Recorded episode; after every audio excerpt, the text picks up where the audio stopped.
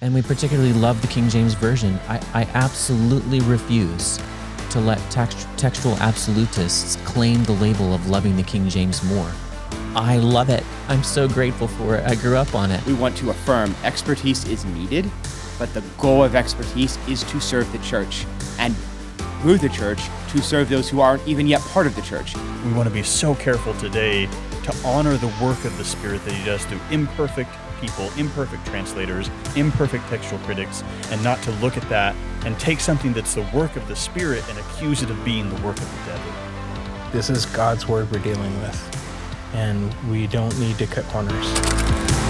You are listening to the Textual Confidence Collective.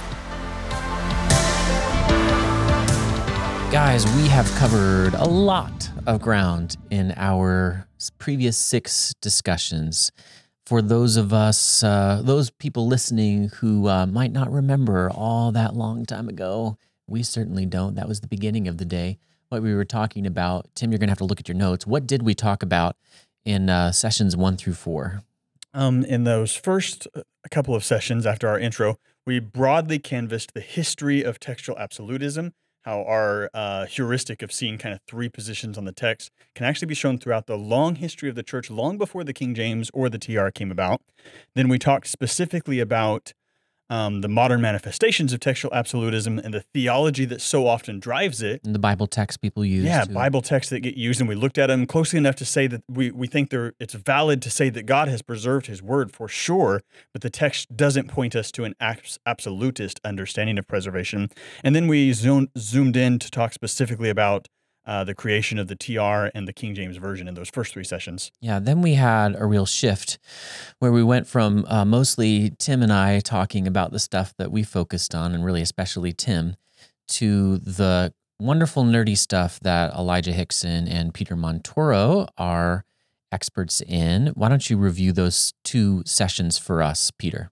Yeah, so we talked about in uh, session five the materials for textual competence. We really just went through. Okay, we're, we're, we're arguing, you know, that uh, toil and trust belong together. So what needs to be toiled on? Erasmus talked about, you know, this pious labor of working to improve the text. Well, what what has God given us to to improve the text with? And so we talked about manuscripts and other sources for textual information. We talked about, you know, learning um, what scribes do with the text, the sorts of mistakes that they make, and and what we're trying to when we do text criticism, what are we trying to accomplish? So we talked about that, and then uh, in the last session we talked about the trajectory of textual confidence. We talked about the long story that this work didn't, you know, start at some point. You know, we went back to the second century, one of our earliest writings from Christianity after the New Testament. You know, within, um, you know, Irenaeus knows people who knew some of the apostles. Um, very, quite plausibly, and he claims that he did, and there's no reason to, to doubt him because the chronology fits. Uh, and he's already dealing with multiple manuscripts, and he's saying, "Let's go with the oldest and best copies uh, because the scribes made a mistake in the other ones." Um, and and and and so we saw the trajectory that that continues. Uh, you know, in uh, manuscripts themselves, uh, and then also you know all the way down. And Westcott and Hort certainly, you know, for the reasons you know Tim gave, it's it's a significant uh, chapter in the story, uh, but it's neither the beginning nor the end of the story of textual criticism. Um, and so, really, we, we ended with that broad trajectory um, that uh, textual toil and textual trust belong together. They're not mutually exclusive. Um, as both textual absolutists on the one hand and textual skeptics on the other, they both agree in saying um, that if God didn't do things the way we want him to do them, then he must not have done them at all. Um, and so, you know, they come to opposite conclusions, but the logic is the same. And we want to reject that logic uh, rather than just the surface level conclusions. We want to reject that inner logic of absolutism um, across the board. And so we started our first session, though. Uh, well, see, that's for you. Yeah, we're going to get into that. But actually, first, I am contractually obligated to first thank Patreon supporters who have helped me come here. And I have made sure to pay for the meals of our videographer, Josh, that you can't see. Maybe he'll show a picture of himself at some point. He's going to edit all this. We're really grateful for his work. I also want to thank that Christian cow who died for the TBS Westminster Reference Edition cover and the Christian chickens who work for Chick fil A who died to make our lunch possible. And now moving on. Let's go Well, back. let's. Uh, I want to. I want to give some some thank yous. If oh yeah. doing that. Okay, go ahead. I want to uh, thank uh, my church, Westside Baptist Church, that uh, it is my privilege to be the preaching pastor at, uh, and for the support that they give to my work uh, through supporting me as a pastor and uh, enabling me to go on trips like this, and to all the sacrifices that my wife Ashley has made um, and our children have made for me to do the crazy thing of being in a PhD program and.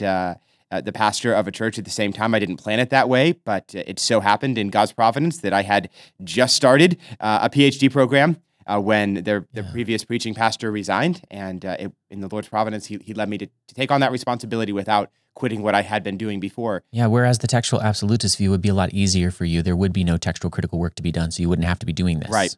Yeah. Switch, convert, convert. Yeah. Tim, and, and, and so I just want to I just want to thank uh, you know, thank all the, the members of our church and, and my family, and I want to thank thank my parents, even though they would disagree with a lot or almost all of what I've said uh, in this this series of Sure. podcasts. It was really my parents who gave me a love for the Word of God, who set me to reading the Bible Right. and loving the Bible and loving what the Bible said, and and I owe a debt to that, and I'm I'm grateful for that, and I'm you know I'm just I just want to want to give my thanks for that.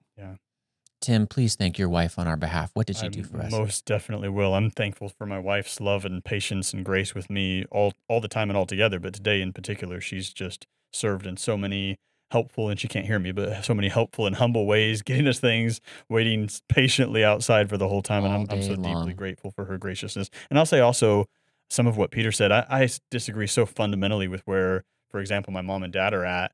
But I'm grateful for their spiritual influence in my life. They handed me a King James Bible reared me on it and I've been faithfully reading it ever since and and and somewhat the same as Peter said they would be very unhappy with where I'm at and even what all I've said today if they were to hear it and I don't know that they will uh, but in some sense they've always wanted me to tell more people about the King James Bible and I'm I'm fulfilling at least that part of their dreams for me Right. Um, and, and, you know, a serious prayer request. We we can't mention grown sons, Christian sons, disagreements with their parents over such divisive things without saying, please pray. yeah You know, a lot of people who watch my channel are affected by this in their families. Their families are literally broken up over this divisive issue. And I think often of Galatians 5, man, I think of it so Mhm. often that the works of the flesh include division, contention, Right. and strife.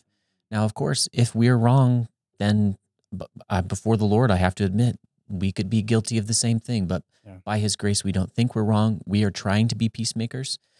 And uh, the source of this division is, in our judgment, a false teaching of textual absolutism. And you you're listening to guys who've had to pay a real price. I haven't lost family relationships, but I have lost uh, Christian friendships over this. People that I went to school with that I think would be happy to be my friend if I were still Right. holding to King James onlyism, but I just can't do it in good conscience. And I do. Uh, I won't name names, but I I specifically lament that loss sometimes. So we all thank all the people that supported us. Elijah, come on.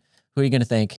Yeah, I I would like to thank um, the people who are letting us use facilities. There's some great uh, Christians in Dallas, and uh, we've been able to to use. We had a this is this was a plan B. I think we we had one, and then that fell through. And but thankfully there was somebody else who who let us in, and that was really great of them. And also um, my job at CSNTM, I do have so a little bit of time every week to do non CSNTM related work. Um, and so I'm very thankful that I'm able to, to, to take that time today and, and be here and use that for that purpose. So it's still, we're still talking text criticism. Uh, there's still a relevance there, even if this is not something directly related to my job. Right. And, and all the donors who've given money for all of this, we're trying to do good for Christ's body, and so are we. So let's do some more. Let's review our key takeaways. Let's go back actually to the five takeaways that at the beginning we said we hoped people would get in light of all the stuff that we've covered and so much gory detail in some cases. Let's go over those again. Elijah, you start us like you did before. Yeah, uh, we would just want everyone to renew their commitment to the truth. Uh, this is God's word we're dealing with, and we don't need to cut corners. Yeah. Peter, you you take up We number want two. we want every we want everyone to remember the scriptures belong to the plowboys as well as to the pastors. And you know, more broadly, we want to affirm expertise is needed, but the goal of expertise is to serve the church. And through the church to serve those who aren't even yet part of the church, so that somebody could pick up a Bible and read it and maybe not understand everything, but understand enough of the power so that the power of God's word can come through. And our job as scholars or aspiring scholars is to clear away those obstacles um, so that the power can come through. Uh, and we want to say, let that work be done. Right. And then I I would add there uh, uh, just to recap, we want to be really careful to remember that the comforter that Jesus promised has never left his church, which means two things. It means on the one hand, we don't want to frame a position about the Bible that would steal the Bible from earlier ages before, say, the King James Bible came along. And secondly, it means that we want to be so careful today to honor the work of the Spirit that He does through imperfect people, imperfect translators, imperfect textual critics, and not to look at that and take something that's the work of the Spirit and accuse it of being the work of the devil. Yeah, there's something that fills me with dread to see people talk that way. And I'll uh, give mine again. I still feel exactly this way like I did when we started. I want everyone to grow in their appreciation for the work of the King James translators. And how can you grow in that appreciation without understanding what they did, including some of those niceties, which uh, included textual criticism? And I, I found it so helpful. I'm borrowing a little bit from the next session here, uh, part of our session, but found it so helpful for you, Tim, to lay out um, the preface in a way that I'd had trouble eh, understanding. Like it's so thick. The, the language is so difficult. I've translated it for others. I've worked through it multiple times and I was able to see a ton of great individual points, but the overall sweep of it was a little more difficult for me to grasp until you helped. and that gave me a greater appreciation for the work of the King James translators, especially to situate them in in their Me in too. their I thought that was so helpful. Mm, Good. Peter, you wrap us up. Well, remind us of that last cake. Tip. We want everyone to grow in their confidence in the scriptures as God's word. Like this, you know, if this is heard as an attack on the Bible, Yeah. then I- I just I can't characterize that as anything other than a deliberate misunderstanding of what's taking place. Right. It's malice. It's, Yeah, it's a malicious, is. a malicious and deliberate misunderstanding. We love the Bible, all of us in this room, and, and want people to trust it. and we particularly love the King James Version. Yeah. I, I absolutely refuse to let text, textual absolutists claim the label of loving the King James more. Yeah. I love it. I'm Right. so grateful for it. I grew up on it. Funny story. My wife and I, when we did our elopement not too long ago, we had my brother-in-law, the minister, use and hold my New Cambridge Paragraph King James Bible. Like, what what text do you want to frame the whole rest of your life together? I wanted a King James Bible there. That's excellent. So let's, uh, in the interest of keeping this one short, go back around the, I can't say circle, I'm going to have to say parallelogram um, and review what we learned. Uh, this is just spontaneous, guys, and it doesn't have to be everybody says only one thing. I kind of already started a minute ago saying I felt like Tim especially brought something out for me there. I'm going to start again because I've got another one. I really feel that what you said, Tim, about why 1881 seems so epical. Why is it treated both by the mainstream, and the textual confidence, you know, crowd that that we uh, claim, and by the textual absolutists in the King James only world? Why do they? Why do we all see it as so significant? And it was, it's so helpful to situate that in the historical time frame and see that it's because those three streams came together where you had not only um, uh, the text of the Greek New Testament, but annotations, textual critical annotations on the Greek New Testament and English translation, all in essence changing, you know, at, at once. And therefore, that's why it seems epical. But those things had never stopped. They'd been going on actually really before Erasmus, but especially with Erasmus, and then all the way through. That that changed my picture. You know, I, I can't say radically, obviously, but it helped me put something together that I hadn't seen before. That is something that I learned. Anybody else? Yeah, I'll jump in and say uh, more of a spiritual lesson learned or just appreciated listening to Elijah read from Robinson and Pierpont. That was great. Deep devotional love for the word and sharing about Dirk as well, losing sleep, talking for days about the spelling of a, of a word that's going to go into an edition. Such deep reverence for scripture. I want that to be my heart. That Yes. inspires me. That blesses me. Yes, Um, and I, I want to replicate it in my life. that's great. Well, I, I never hear you say anything when I don't learn about it. Like you know the the history of the King James and Erasmus and all of everything in that era better than anybody I've ever Mm. I've ever met or are read. Um, and so I, I appreciate all the details of different things that you brought out. And when you kind of speak off the top of your head, that's when we get something particularly great that you hadn't planned to say, but it's all in your head. And, you know, when you let it out, I, I always learn something. So I appreciate that. The Textual Confidence Collective Mutual Admiration Society is now in session. We are grateful for the gifts that God has given to all of us. That's great. Um, Peter? I, I well, just in keeping with what what seems to be a theme. Uh, I, I've learned a lot from Tim about even in the context of this podcast uh, and and going or these videos and podcasts going through this. You know, it's been some things I haven't read about in, in a long time, and lots of things I never knew. You know that I've learned from Tim. You know, Mm. and from all of you, you from all of you all. This has been a great. You know, this has been a great learning experience, and I'm I'm really really enjoyed it.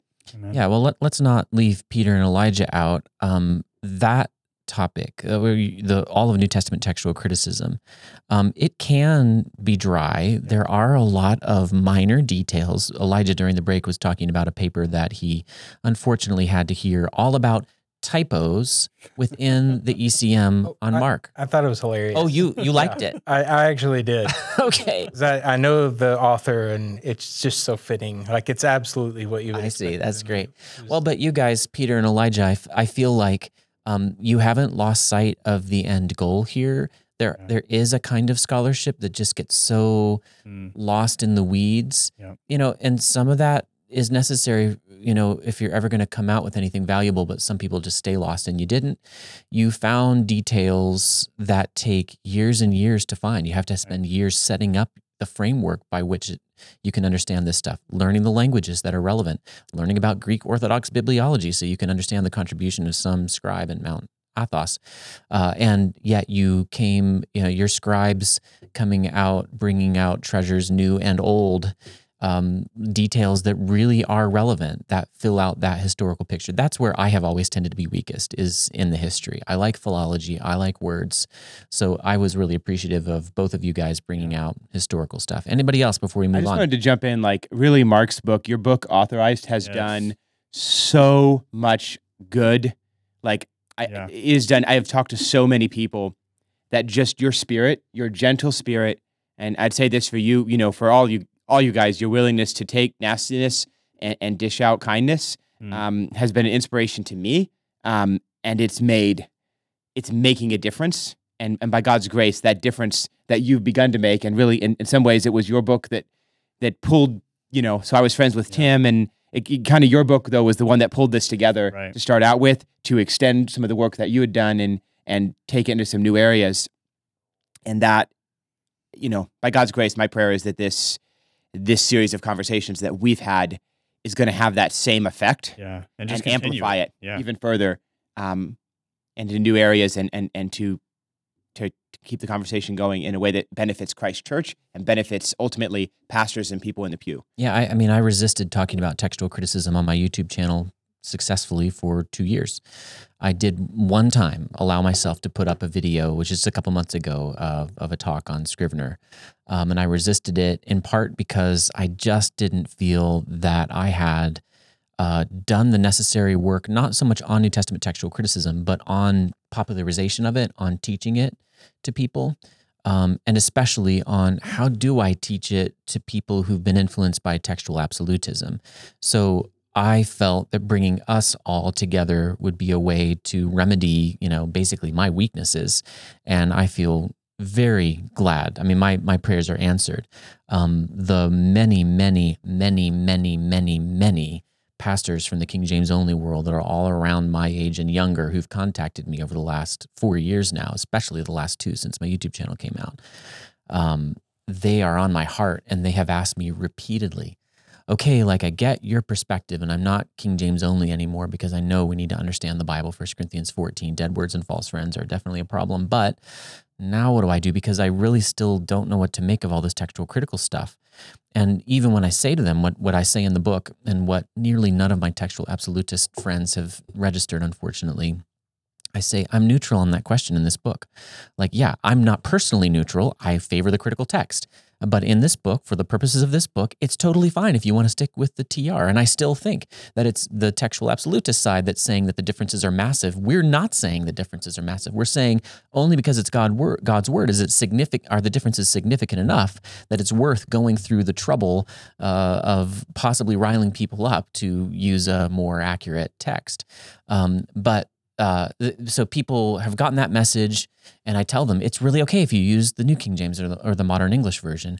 But then, to their credit, I think these young pastors they want to know more, and they have started to realize, you know, I'm not sure that I was told the truth. And I and I think one of their motivations is they do want to re-achieve unity with Christ's body. Uh, they don't want to unnecessarily divide from other Christians over uh, textual criticism. So I'm praying, and I invite anybody listening or watching to pray along with all of us. And we prayed before every session. I'm praying that the good that Christ will do for his body um, is rescuing people to and restoring them to unity with with Christ's body. So I've already handled and authorized the readability stuff. Um, and if people stop there, I'm actually okay with that. Read the New King James the rest of your life, and I won't be upset as long as you don't divide over it. Um, but if people want to go further, I do think there is a lot of reward there, and I think that you guys have uh, helped me help my audience in that space and help me reach a new audience too uh, to to go to go further. Anything else that stands out to you? What what you learn? I mean, we covered so much detail. I think we're ready, uh, just for the sake of time, even to continue on to resources for further study. Let's do it. What could scholars and potential scholars and wannabe scholars enjoy more than recommending books. Amen. So we, We bought love some. books. Can I hear a witness? We bought. We brought. A witness. We. I'm a witness. Where's I'm the a- amen then? I'm a tired witness. And I'm a rather stiff witness. Like I'm not a big Oh, you can still amen say sayer. I'm really sorry. I'll say it very quietly in Greek. Amen. I am so so you're persuaded. You've listened to all this. Where do you turn to learn more? Um uh, can I I will start and my friend Peter Gurry, he's the friend to all of us. You know, I shouldn't be saying this. Elijah should be saying this, but Mm. I was one of the first people to write. I, did I write for the Text and Canon website before you did, Elijah? Do you know? I don't know. I, I wrote. think yours was one of the very first. I think mine was one of the very first, so I get I to wrote say. mine like a year before it was published. Oh, yeah. Oh man. Ah, oh well. Anyway, I still get to say Text and Canon website is at textandcanon.org is a fantastic place to go. Um, I used to send people to our next uh, recommendation, the Evangelical Textual Criticism blog, and it is a great place. It is incredibly nerdy. Mhm. It's not meant for uh, most Yeah. people. It's for and, specialists. Can I Yeah. speak to that? yeah, go I'm a ahead. blog member there. Yeah. I, I'm one of the bloggers. And I've written articles for them. um, I, it's one of the places where I started out because I just thought I need to learn more about this. Uh, and I started reading and I didn't understand any of it. It was drinking from the fire hose and I just Yeah. kept with it. And I thought, if I keep doing it and I keep trying, eventually I might understand a little bit of it. And Yeah. eventually it did happen. But it was a fire hose of sweet tea, and so you stuck with it. Right. Because you love that. Okay. Peter, you're going to say something? Oh, I was just gonna say that was where I started. Like, I think a lot of people, like, we've had a incredible revival of conservative evangelicals Yeah. doing text criticism, and so much of it goes back to, you know, Pete read. If I remember the origin story right, Pete read Ehrman's book and got mad about it, and said we should we, we, we should be the ones doing this work, and started this blog, and it's just taken off after that. Uh, with people contributing, and it's really become a hub for it's a nerdy place. It's a very nerdy place, but it's become a hub for people doing the kind of work. Text and Canon, their site is just as responsible. It's a lot of the same right. guys, but more accessible.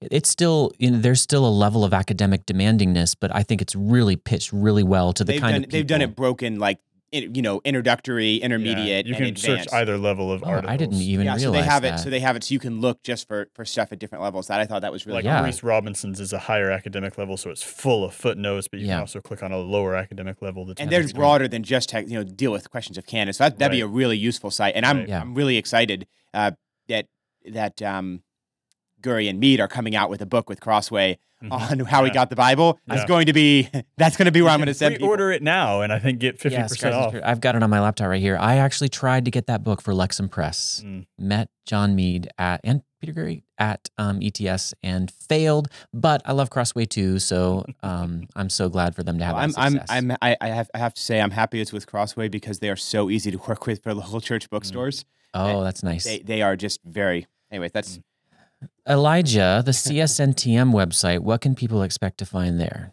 Uh, whatever our programmer puts up. okay. I have no I, I, I am not responsible for what's on the website. That's not my job at CSNTM, but we have pictures of lots of manuscripts And that's important. Why? uh, because we want to know what the Bible is and what the Bible was for people and what the witnesses are for the Bible today. And similarly to my KJV parallel Bible.org, I think, and that's certainly something I would recommend if you will, if you are troubled by all this, even still after listening to all the jawing that we've done for hours and hours, um, one of the best things you can do is just go look at it. And I find KJVParallelBible.org is in English. If you happen to know Greek, you can go to CSNTM's website or the INTF, and you'll just search for INTF, and, and you'll find uh, uh, more and more images of Greek manuscripts. And something about seeing the actual physical Bible that somebody in a church or some uh, individual Christian, wealthy, I don't know, used, or just a page or a scrap, it just comforts me. Like, okay, this this doesn't have to be so scary. This is somebody doing the same thing in their day, basically, that I'm doing in mine, just trying to read God's word. And in on the KJV Parallel Bible site, I've actually, with the help of, did any of you guys help? I forget. I can't remember. I don't even know if I knew you when I was doing that project. But I basically took there's there's the Bible, the King James New Testament in two columns. On the left is the King James as it stands uh, in the 1769 edition. Um, it's actually the 1900 edition that I got from Logos, and Tim knows way more about that. But anyways, um, it's based it's based on the Textus Receptus, as it were. And then I did a thought experiment. What if I got in a time machine and I brought the NA 28 critical text back to the King James translators, tran- translators in 1604 and handed it to them? What would the King James New Testament look like? And so I and then I bolded all the differences. So you can see in English, with everything else being equal, the same, what the differences are between the main t- te- uh, Textus Receptus edition used today and the main uh, critical text used today. And I think if you will give a fair look, you will see, first off, that what jumps out is that the texts are overwhelmingly similar. Second off, what jumps out, the places where they're different, those differences are almost always incredibly minor. Let's talk about we I said we're going to talk about books. Now we've talked about websites. Let's talk about books. Who's got a book they want to recommend? Can I I get to start again? Um, Authorized has already been mentioned, and of course, I do recommend that book. Um, but lest I be um, tooting my own horn too much, I want to talk about this one um, An Introduction to the Greek New Testament by Dirk Jongkind. I reviewed this for the Logos blog a couple years ago, and I was really taken with it. I wasn't sure what to expect. At first, I thought it was going to be really specific to the THGNT that we've been talking about. It is not. Um, certainly mentions it, but it's a fantastic, faithful evangelical from Crossway introduction to New we Testament. talked about we talked about Dirk, and Dirk is Yeah. Dirk is amazing. introduction to New Testament textual I criticism. do want to point. There's one scribal error. Uh oh. My name is misspelled in the Yes. acknowledgments. I'm no. sorry. It's true. But But that's a- apart from that, apart from the You think- acknowledgments, it's amazing. I think That's a it was a theologically motivated corruption? no, I don't think so. that's a great humble way to mention that you got acknowledged there, Peter. No, I, I go. totally agree. It's such a great introduction. I love I love the I love the books. I love I love the book. It is amazing. To Um, talk more about how great Dirk is, because I don't want to stop, right? I was having dinner with him and somebody else once, and it was somebody that he had criticized in writing. Excuse me. And the other person acknowledged how gracious Dirk was Mm. in his criticism. And the other person was a Christian also. And Dirk turned to him. He said, I am planning on a spending eternity with you. yeah, that's great. John Newton wrote a letter on controversy that I've thought about a kabillion times over the years, and he said the same thing. Just remember, you're about to enter controversy with a fellow Christian in public. You're going to spend eternity worshiping with them. We have, and and if we believe in that gospel that we say is the center of our faith, we go back to that first session. We have to believe that we don't have anything that we didn't receive, including proper doctrinal understanding. And that ought to flavor our work with humility. You know what? If you hear people representing the position of the Textual Confidence Collective hereafter the TCC, and they're doing it in a bitter and nasty spirit, they are none of ours. Mhm. That's not us. We want to show continuous grace. And I have to say, in our private conversations, we are asking each other to help Right. with that sort of thing. Right. Should I even respond to this person? How can I be gracious? Should I say this? That's, that's Yeah. one thing that really has drawn drawn me to all of you. That like Likewise. all of you have have done that. Like I've been less engaged in the online scene just because I'm very busy with my pastoral duties and and for other reasons as well. Um, but just all three of you have written to our group that we message back and forth on. Should I say this? Am I being Yeah. too harsh? Am I being uncharitable? I, I I want I need insight. You know, like I don't want to judge myself to be in the right Right. and Right. assume that I'm doing things. And I just Right. that has drawn me to you all, and I'm just Likewise. And, and I'll, I, I just want to say there one thing too. It ought to be the case if people are desiring to be led by the Holy Spirit, that they are less concerned with someone's position on an issue or what argument they're making, and more concerned that they display the fruit of the Spirit that Paul talks about in the Yep. way that they talk and argue. And the same thing, I've become friends, close friends with each of you in a large measure because I've seen that fruit in the way that you've talked about this issue, and you haven't given into the temptation to make the issue more important than the spirit whose fruit you're supposed to display. Yeah, always. I feel like 90% of it is me being grumpy and the three of you. okay, you're Grumpy out. with it. Elijah, new Yes, yes, nickname. yes. But at least you you listen to us though. John Newton, what will it profit a man if he gains his cause and silences his adversary, if at the same time he loses that humble, tender frame of spirit in which the Lord delights and to which the promise of his presence is made? That's been on my mind and heart, and I can tell on yours. Uh, and I agree. I mean, this is why this is why I work with you guys. And I've been so incredibly amazed and grateful, and also not surprised at all that a ton of ex King James onlyists who've contacted me have been sincerely grateful for the good they received within King James onlyism in exactly the ways that we are, and and yet have been able to distance themselves from it. Even people who've suffered, and I, I can't think of anybody who's suffered more than Tim and Peter from this, but even people who've suffered that kind of family break have done that. And God help us all. Insofar as we're trying to lead something, a movement, if you even want to call it that, we want to lead people toward that kind of gratitude, which will be disarming. And we're praying over the long haul that those parents and siblings and institutions will one day repent and probably yet another day apologize and that Christian unity will be restored. We've gotten way off of the recommended books. we have a few more to get through. Myths and Mistakes in New Testament Textual Criticism. I reviewed that for a journal. Absolutely fantastic. Elijah Hixson was one of the editors. I really, really love that book. Um, it's kind of humbling because I've kind of repeated some of those myths and mistakes, but thankfully I didn't put them in print. It was just like, you know, personal. I have, and I had to apologize for one that I put in print in a footnote. And Oh, yeah. I think Yeah. this this book is you know if you want something that goes beyond Dirk, you're starting with Dirk. Right. Uh, Dirk's this is probably the best place to start on text Right. criticism. Myths and mistakes would be the next best Yep. place to, to go. I think. I I just I want to clarify. We didn't write that as a book on text criticism. We it's really a book on apologetics Sure. because To we- apologist. yeah, we don't. I you know I love what apologists do. I have a great deal of respect for apologists. Um, you've got to be an expert in so much stuff, and it's just hard to keep up with everything. And so, text criticism is particularly complicated, as Peter and I have gotten into a bit.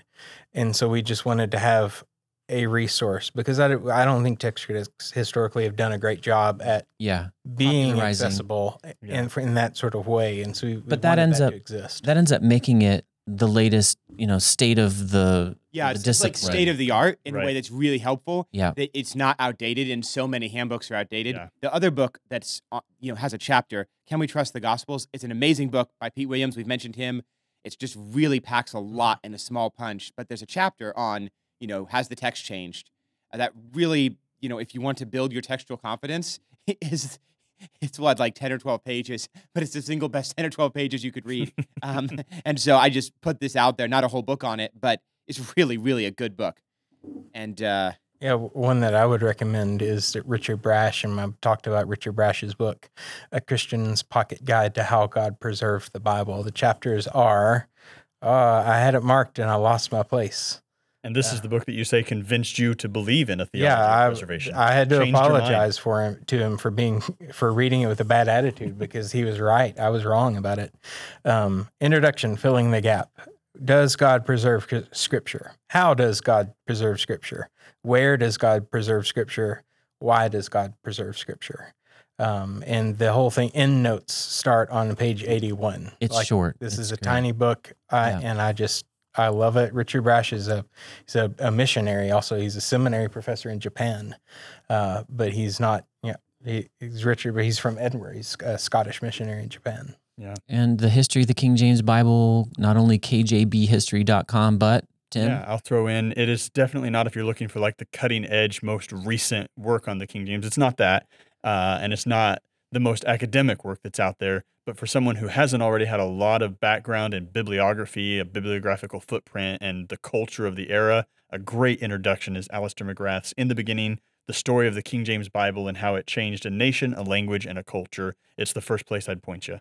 Excellent. Now, if you want to go just before uh, two, two, two books that we wouldn't definitely endorse them in the way we'd endorse these books and say these are, you know, we agree with everything that's in them. Uh, but if you want to really take it to the next level, you're like, I want to know about text criticism. I want to be able to follow, you know, know all the details. Um, there's two books. And, uh, you know, with what we've said about Ehrman, so this is uh, the text of the New Testament and contemporary research, essays on the status quaes- questionis. Right. Uh, now that book is already ten years old, so it's still you know as recent as it, as it is. It is still in a sense dated in some ways. Right. Um, but in terms of like a comprehensive, uh, so, so with what we've said about Bart Ehrman, you'd be very surprised that we're recommending a book that's edited by Bart Ehrman. But there's two caveats to that. Number one, um, as you know, both Elijah and I can attest, academic and, and academic. Have you done an edited volume? Um, like been in one or done one? Done, like edited one? I have not edited one. So when you edit a book, like especially in an academic context, you have zero you have zero impact on what the writers are saying. That it's you have a lot of work to do, but that work does not involve telling people what to say uh, for the most part, other than catching their typos and reformatting their footnotes and doing lots of other really annoying things. Um, and so Ehrman writes one chapter in the book. Michael Holmes is an evangelical Christian, and they are lots of the contributors to this book are evangelicals. But even Ehrman's chapter, when Ehrman has to hold himself to academic standards rather than writing at the popular level, Yep. His writing is a whole lot less sensational, as it turns out. Um, and so, Well, even in his chapter in that book, he essentially says, you know what, guys? The text of our New Testament isn't really likely to change much in the future. yeah. And so it just, it has, you know, so Pete Williams wrote a chapter on the Syriac version. You know, there's a version, you know, so it just goes through what's a chapter on minuscule witnesses and a chapter on majuscule witnesses and a chapter on papyri and a chapter on Latin and a chapter on, you know, Latin patristic citations and Greek patristic citations. So it's really, there's nothing, like you said, there, there's been more research done on all of these areas, but there's nothing that's as comprehensive that basically, you know, gets you a foundation in a huge broad range. So I've I've read through it twice. It was hugely beneficial to me. Um, and so if you really want to, it's expensive. Um, and again, this isn't, you know, if you're an average pastor, I'm not necessarily saying everyone should read this. Right, right. Yeah. But if you want to do text criticism, everyone should read this. Right. Yeah. It's it's still the best place to to go for. that. And the other one, also by someone who I wouldn't, you know, en- endorse all of his theological views, but Sure. uh, D.C. Parker wrote an introduction to the New Testament manuscripts and their texts. And if you want to get a sense for how manuscripts actually work, um, and especially, you know, just the the realia, the uh, the physical realia of manuscripts, I don't know of anything better um, than this book. It's available more cheaply than this one for sure. Uh, so New Testament manuscripts and their text. And again, these are these are not the places to start. These books we endorsed and recommended beforehand would be where we would, you know, we want you to start. Uh, but if you really want to understand, if you're thinking I might want to get involved in this work, then I would say these would be necessary books to be reading. Um, Yep. I've called I've referred to Parker to people as one of my favorite people that to read that I like so thoroughly disagree with some of his conclusions Right. because he's he just it's fascinating. He knows things about manuscripts, and I rarely read him and don't learn something new. And you don't have to follow him to his conclusions for that. Um, And I think we've seen that as a thread that, you know, in God's sovereignty, if God can use, you know, Nebuchadnezzar, if God, if God can use Cyrus to bring his people, you know, if God can use Nebuchadnezzar to judge his people, Yeah. God can use Cyrus to return his people to the land. Um, God can use who he wants to use. Right. And so if God can use someone like Cyrus and Nebuchadnezzar, if God can use, you know, monks that sometimes got drunk and sometimes didn't keep all their monastic vows, and um, sometimes thanked the mother of God. yes, and that too. Um, if God can use them to copy it, then you know surely He can use people that maybe we would disagree with their theological conclusions to do some of the work of studying manuscripts and helping us to learn that. And I, I and I think that's really an overall theme that God is sovereign. We are not. God's God. We're human, and we've got to quit trying to be God and be happy with what God has chosen to do. That's great. I don't think Parker's uh, powerful enough to overturn God's Right. work. Mm, yeah. you know, we We can talked do to- nothing against the truth, but for the truth. Right.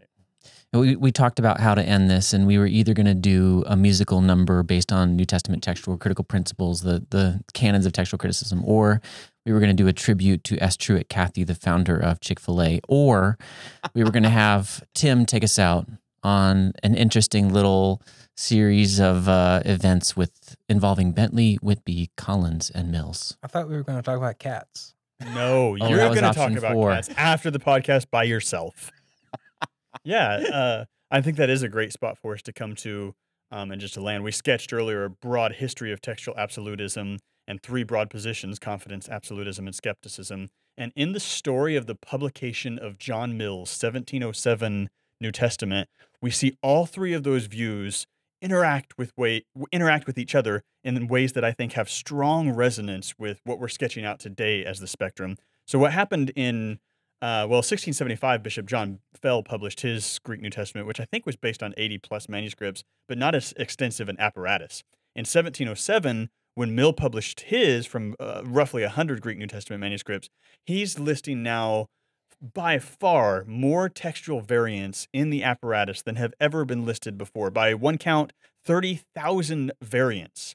And when that gets released into the world, a firestorm erupts from absolutists and from skeptics that take this and use it in different ways. Mills himself didn't uh, live long enough to fortunately face much of that controversy. He died shortly thereafter.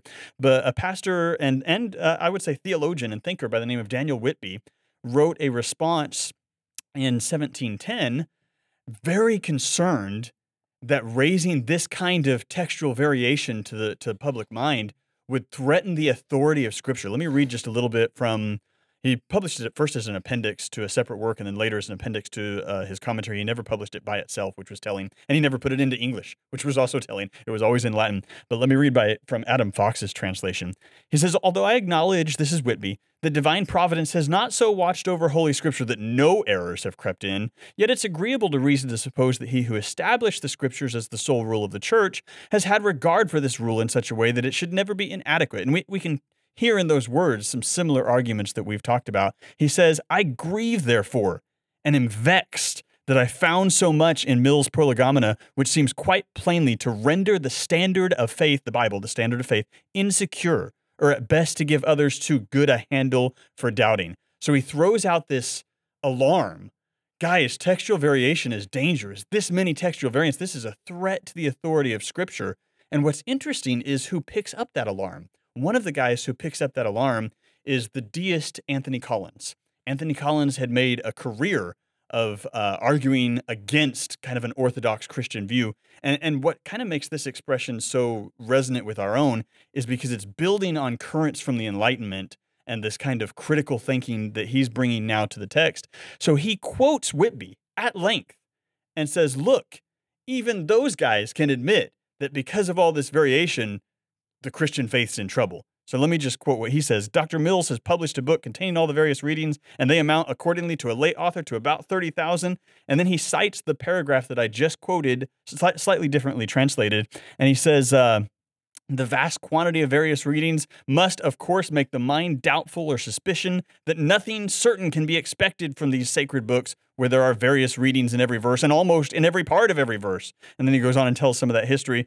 So what happens is the absolutists hunker down with a defense of the TR, and he, he comes almost to defend the perfection of the TR, but that feeds into the skeptics' claims against Christianity, and now Collins can take the claims of Whitby and use them against the Christian faith because they've both seen something similar in the way that they're evaluating text, textual variation. They're seeing it as a threat to the authority of Scripture, and Whitby has God's revelation in His Word, but not His revelation in the world, and so he's bulwarking the TR. And Collins can see God would say it this way necessarily as a deist, but can see something at work in the world, but rejecting the authority of Scripture. And they're both doing the same thing with textual variation in 1707 and 1710. Along come the classicist Richard Bentley. And Richard Bentley writes a response to Collins and recognizes that they have both got the same kind of thinking, but the wrong kind of conclusions. And he says this uh, about Whitby's claim quote, the specific text in your doctor's notion seems taken for the sacred original in every word and syllable. And if the conceit is but spread and propagated, within a few years, that printer's infallibility will be as zealously maintained as an evangelist. And he wasn't wrong. that's why we're talking about textual absolutism in this form today, because that's exactly what happened. But here's what he said this is Bentley again. Dr. Mill, were he still alive, would confess to your doctor that this text fixed by a printer, the TR, is sometimes by the various readings rendered uncertain, nay, is proved certainly wrong. But then he would subjoin that the real text of the sacred writers does not now, since the originals have been so long lost, lie in any single manuscript or edition, right? Textual absolutism, one particular form, one particular text. No, no, no. The real text, according to Bentley, doesn't lie in any single manuscript or edition, but is dispersed in them all. You talked about earlier Brash's comment. The text is by the manuscripts preserved. Tis competently exact indeed, even in the worst manuscript now extant, nor is one article of faith or moral precept either perverted or lost in them. Choose as awkwardly as you can. Choose the worst by design out of the whole lump of readings. And I just want to end and we'll close with just this short quote from Tregelles, who we've talked a lot about. Tregelles zoomed in on that history, told the story in his account of the printed text. He doesn't use our terminology of textual absolutism, textual skepticism, uh, and confidence, but he's talking about the same thing. And here's what he said about Bentley Bentley had to steer clear between two points between those who wished to represent the text of the New Testament as altogether uncertain because of the variations of copies, and those who used this fact of differences to depreciate critical inquiries and to defend the text as commonly printed against all evidence whatsoever. So he's saying Bentley stood in this lineage of textual confidence and recognized there's two dangerous extremes that can come absolutist and skepticism and they're both coming with similar presuppositions about textual variants. And Bentley said, I want to stand against both. And I think what all of us in this room would say today is we, like Bentley, recognize that there's dangerous error in both absolutism and in skepticism, and we want to stand against both. Thank you for listening to the Textual Confidence Collective. You can find this podcast on Dr. Mark Ward's YouTube channel and anywhere else you find audio podcasts. Be sure to visit our website, www.textualconfidence.com.